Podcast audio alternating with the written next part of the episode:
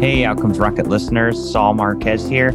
I get what a phenomenal asset a podcast could be for your business, and also how frustrating it is to navigate editing and production, monetization, and achieving the ROI you're looking for. Technical busy work shouldn't stop you from getting your genius into the world, though. You should be able to build your brand easily with a professional podcast that gets attention. A patched up podcast could ruin your business. Let us do the technical busy work behind the scenes while you share your genius on the mic and take the industry stage. Visit smoothpodcasting.com to learn more. That's smoothpodcasting.com to learn more. Welcome back to the Outcomes Rocket. Saul Marquez is here, and today I have the privilege of hosting Howard Rosen. He is the CEO and founder of LifeWire Corporation. Howard is the strategic and visionary leader at LifeWire, which he invented and developed as a patented population management communication platform that humanizes digital communication through personalized, responsive interactions between parties, such as healthcare providers and patients. A Schulich MBA with over two decades of experience as a film and television producer, Howard had a unique perspective from which to approach the issue of adherence and patient engagement from which LifeWire evolved. Over the past 10 years, Howard has parlayed that experience as a health thought leader having been named one of the top 100 innovators in next century Rockefeller Foundation and one of the top 30 M Health innovators by M Health Alliance, United Nations Foundation. Howard has authored a number of articles, written policy guidance for the sector on behalf of the province of Ontario, regularly speaks on health innovation in national and international symposiums, an industry reviewer for the U.S. Department of Health and Human Services, he has addressed Capitol Hill subcommittees on the subject that he is an expert on. And so today we're going to be covering what he's doing with his company and how he's improving health outcomes and also business model innovation success. So, Howard, such a privilege to have you here with us today. Well, thank you so much, Saul. I so much appreciate being here. Absolutely. And, you know, it's so interesting that you spent two decades in film and television production and you decided to make the shift to healthcare. So let's start there. What inspires your work in healthcare? Isn't that the standard story for most people in health IT? really, what, what what inspires me ultimately, it's you know what we look at, what we like to say, we're trying to, I'm trying to do, is provide access to care to anyone, anywhere, anyhow they want to be contacted. And really, the inspiration was work I did almost 15 years ago. It's still in the film business, but working actually putting together CMEs, continuing medical education pieces. Yes. And one of our clients is GlaxoSmithKline dealing with type 2 diabetes. And it was looking at, you know, at the time as a producer saying, well, it's so pervasive. What are people doing about it? And, you know, we had all kinds, there's all kinds of solutions then, but about, you know, 20% of it was being used. And being a card carrying, arrogant producer, I kind of looked at it. Well, well, all you got to do is come up with something engaging, tying to people's lifestyles. There'll be more reason to use it, and you'll cure diabetes. And I looked at my watch and said, "Well, that took about ten minutes. Not too bad. What else can I do today?" And kind of kind of went on my way. And about a few months later, I was working with Universal McCann on promotional campaigns for Motorola for a phone called the StarTAC, which some of you remember, some of you won't. And it was really looking at talking to the engineers, and they're talking about, you know, sometime in the future, you're going to be able to put programs on cell phones, and even further in the future, you'll be able to do things like tell the weather on your phone. Now, remember, this was 15 years ago. Right. And it was literally that evening when I was sort of sitting down and working both projects. I went, well, you know, maybe the cell phone will be that lifestyle device I was thinking about that will help people manage their diseases. So that literally was where it started 15 years ago. Wow. And he's evolved considerably since then. That is interesting. So you were at this cross point between these two worlds. And, you know, so 15 years ago, you sort of saw that, you know, and today, as we know, I mean, you know, it just fast tracked, right? I mean, the, the development yes. within the 15 years has just been mind blowing. Tell us a little bit about that journey that you've had and what you believe helps LifeWire, you know, add value to the healthcare ecosystem. Well, really, and, and as you suggested, it was sort of uh, those are very early days in trying to describe to people, explain to them, and show them how the power of digital technology can be helpful and humanizing at the same time was a very difficult concept, particularly when I was trying to explain to them, you know, one of the ways you could communicate was text messaging. And 15 years ago, they looked at me like I was crazy. And it was really the evolution of the people I was talking to, and it became a bit of a generational thing. Not to say I'm that young at all. I'm kind of the older generation, but a generational issue. They went, well, who's going to text message? And then all of a sudden, their kids started text messaging them all the time. And then it went from, well, who would bother text messaging to, well, of course you're going to text message. And it kind of needed leaps like generational leaps like that and pushes for people to start thinking on a much more digital approach. The key thing for me was not to limit people. One thing I picked up, we talked earlier about the work I did in film and television and engagement is the way you deal with engagement is you take away barriers to communication. And so key for me was developing technology that allowed that individuals can choose whatever device that they want and choose how to communicate however they want, yet have no downloads, no special equipment or anything else which is what led to sort of being a very cloud based solution that actually can tie into anybody's device, regardless whatever device it was. Hmm.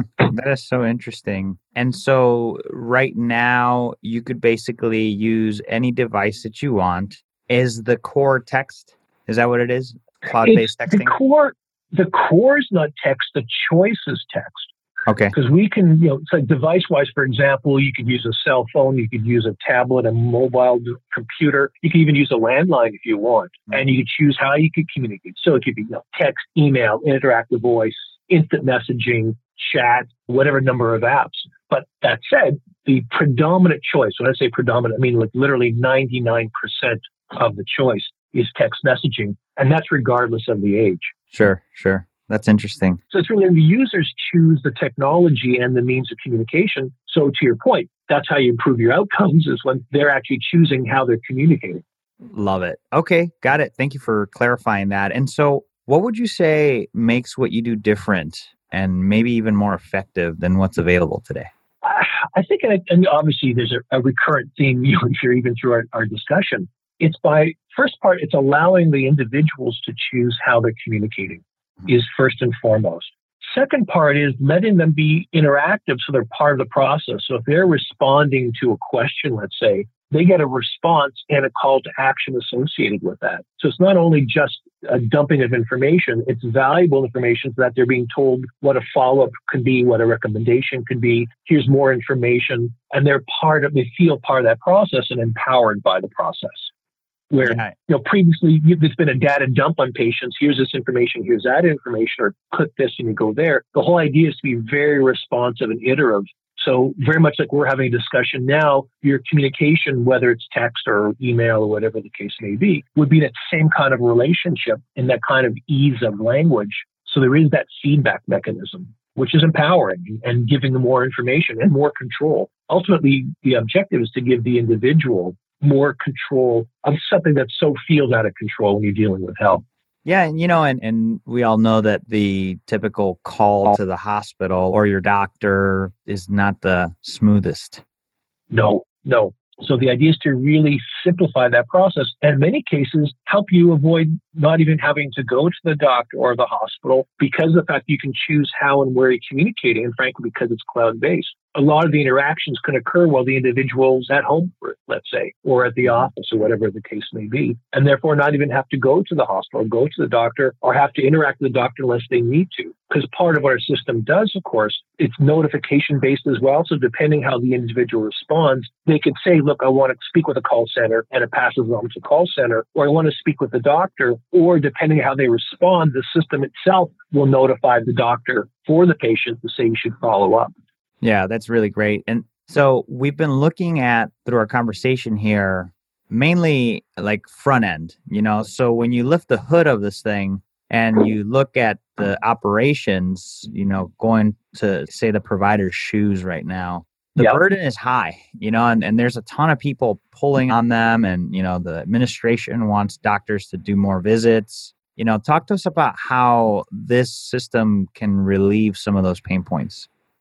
Well, really, in many cases, if you look at sort of the 80 20 rule, but in this case, it's sort of the 87 13 rule, where from our clients, it seems this is, this is just again our client statistic, is 87% of the time the patients really don't need to interact with the provider, but vice versa. It's more routine, just information, whatever the case may be. But 13% of the time, actually, they need help today or more, you know, next couple of days. So because, as I mentioned earlier, based on the responses, our system can help using the provider's rules, could discern who they want to see today or notify them of the patients to see tomorrow, to book that for them tomorrow. So it helps them discern so they don't have to be going on to see the record all the time. The system is designed to inform them when they want to be informed or how they want to be informed or what that, you know, patients they would may want to look at more deeply. So it's essentially really just a time management, it's workflow, it ties into workflows. And frankly, on the ROI side, it allows the physicians, the providers, the clinicians to work at the top of their license and not dealing with the administrative work, which is can be so onerous. When we design this and work with our clients with our various products, we sort of use our use a third, we call our 30 second rule, whereby if the clinician has to spend more than 30 seconds of their day using LifeWire, we've not done our job. Hmm.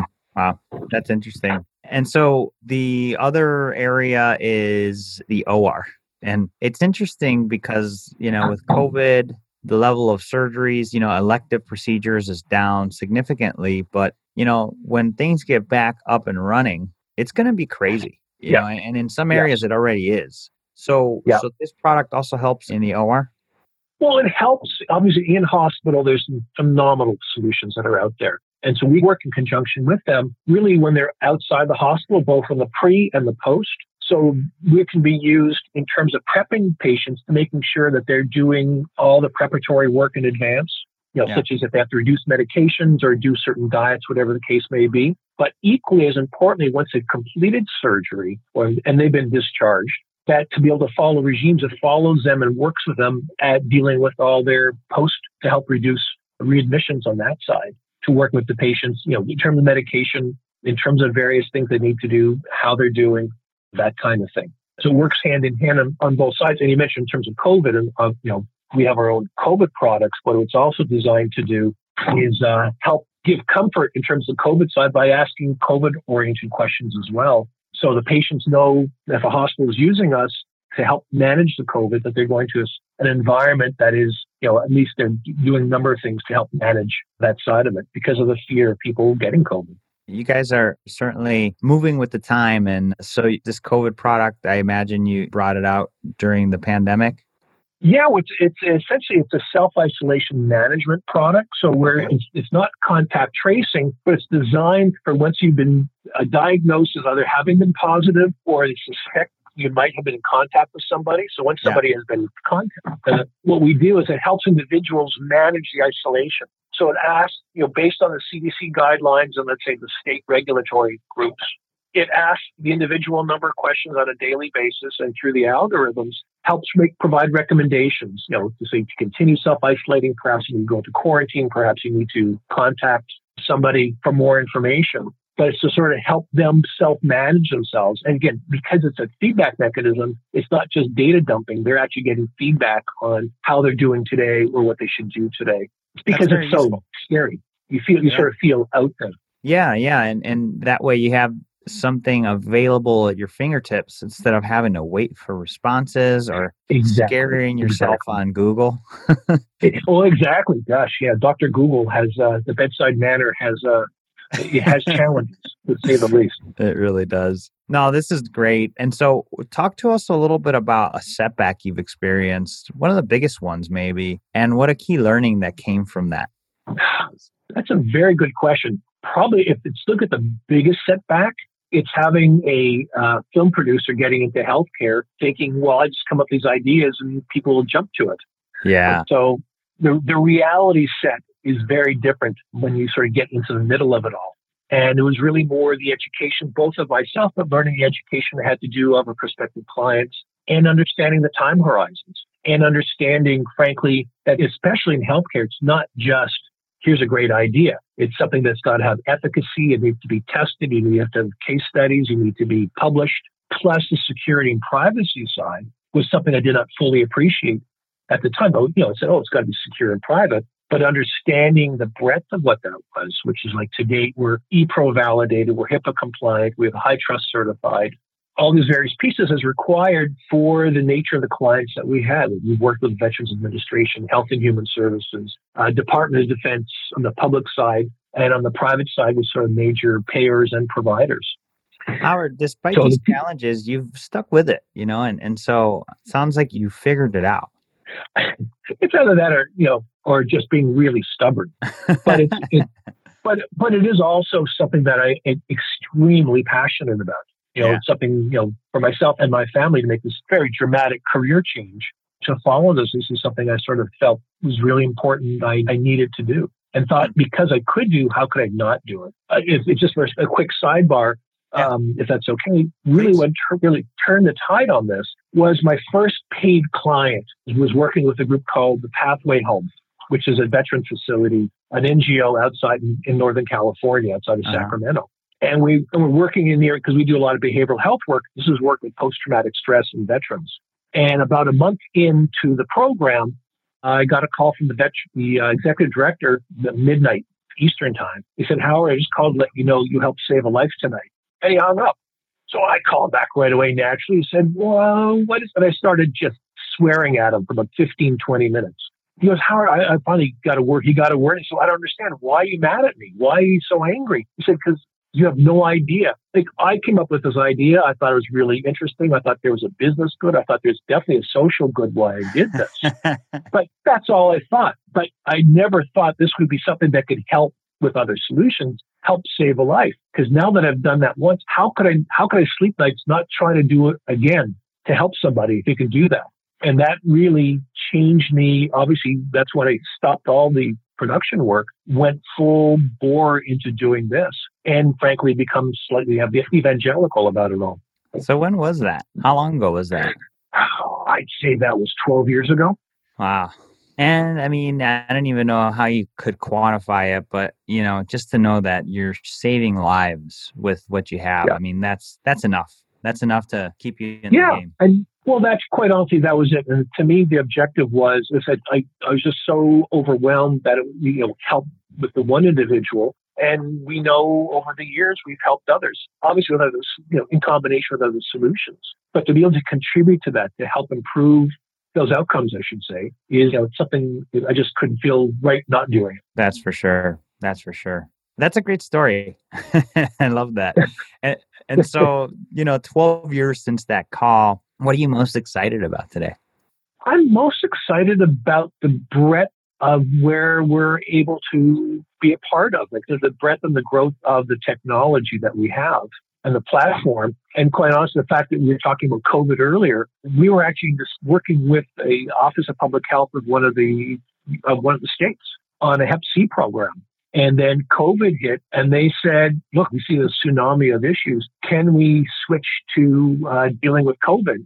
And in the course of ten weeks, we went from can you change to changing to designing implementation and out in the public in less than ten weeks in the state.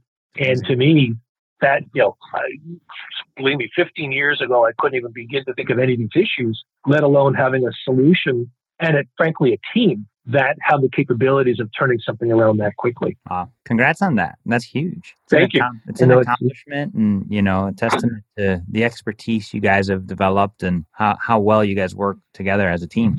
It's having a, you know, no question, it's also having such an amazing team. Yeah. That's exciting, man. Well, what's ahead is even more exciting. Folks, if you have any curiosity about the technology that Howard and his team have put together, it's lifewiregroup.com. Check them out for more information on what they're doing. It's an awesome platform. Howard, I'm going to hand it over to you to give us a closing thought here. And then the best place for the listeners could get in touch with you to continue the conversation. That's well, thank you, Saul. Really, as, as you know, I have, as you may have gathered, I have many thoughts.